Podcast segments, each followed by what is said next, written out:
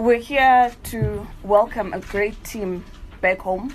Today's not about us, so I'm not going to give a long speech, but we had to rush here as a department just to ensure that we welcome our girls back. Because what we view their efforts and their work and their tireless training and so forth that they've been doing as a milestone to greater things that they'll do ahead. We know that they've not won, but that to us doesn't mean much because we think how the where you are now makes you stars in our eyes. And we were just here to welcome you. And as a department, we'll be working very closely with SAFA to ensure that we assist them in strengthening and developing the professional women's league that they want to establish. Uh, we've also had discussions with the Department of Education to ensure that even from school sports, we revive it so that female and sport can really be given the support that it requires from the department and from government holistically because we know that we obviously tend to focus more on the male sports and we are here to correct that. I'm not just saying that because I'm female, of course, I have a bias, but as a country, we certainly do need to ensure that we develop and assist you in any way possible. And particularly to ensure that we draw in the private sector too. It's not just the government alone, but it's the private sector too that needs to come on board. I did say that I'm not going to say much, but just to say that we are very proud of our girls and we welcome you back home. You know, when you come out to a welcome like this, it makes you emotional. Um, to see that people see the good work that's been done. We, we, we can't always be perfect, you know, in everyone's eyes, and uh, we didn't get the results we, we so richly deserved. But the, the lack of effort, you cannot say there wasn't any. The commitment, the dedication that the team showed, you know, the fight until the bitter end, um, that was all there for everyone to see. You know, we're not, we're not where we want to be, but we're getting there. And uh, as Ms. Emma says, you know, I want to thank the families of the players who allowed them to come with us, the coaches, the clubs. But most of all, I want to applaud this wonderful group of players. They go out there, they get to work when people are sleeping, they busy strategizing when people are having time off, they busy working. So thank you very much for your wonderful efforts, for your commitment showed.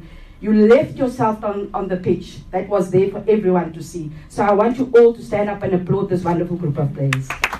To the media, you have been absolutely fantastic in profiling this team.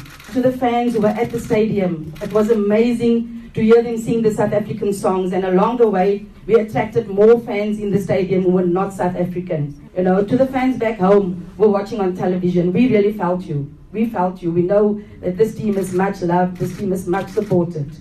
But we, we're not where we want to be, but we're getting there. We have uh, to now start looking forward to the COSAFA Cup. We are the defending champions, and obviously qualification for the World Cup. So once again to the team, sorry, qualification for Olympics, sorry. I'm thinking even further here. once again to this fantastic group, players and staff, you have been amazing. You have been incredible. You could not have done more than you have done. And for that, I'm truly grateful and blessed to be part of such a wonderful group. To the South African Football Association for their support and their efforts, and more importantly to Sasol. You saw the advert, look, look, what can I say? They have been fantastic. Firstly, it feels like I'm back in France with the support that we've been getting. Thank you, Mama Joy. um, yeah, on, on, the players' behalf, I think we, we've had a fantastic experience. Our first time representing our amazing country at the World Cup. We knew right from the start that it was going to be a tough one for us, um, especially with the, the, three teams that we were grouped in. Um, it was really not easy out there, and a lot of people would say you could have won Spain, you could have beat China, and Germany was a little bit tough.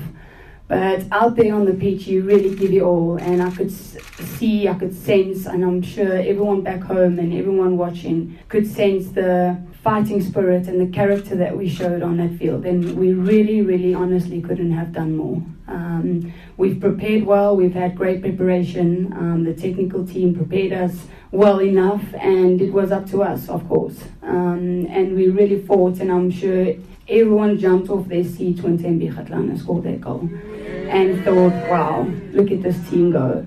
And it was it wasn't a comeback goal, it was our first World Cup in the opening game against Spain. And we were really fired up. And of course in the first game we had a bit of nerves. It's normal, it's natural for any athlete to compete at that stage for the very first time. And you're gonna have to perform and knowing that the world is watching you.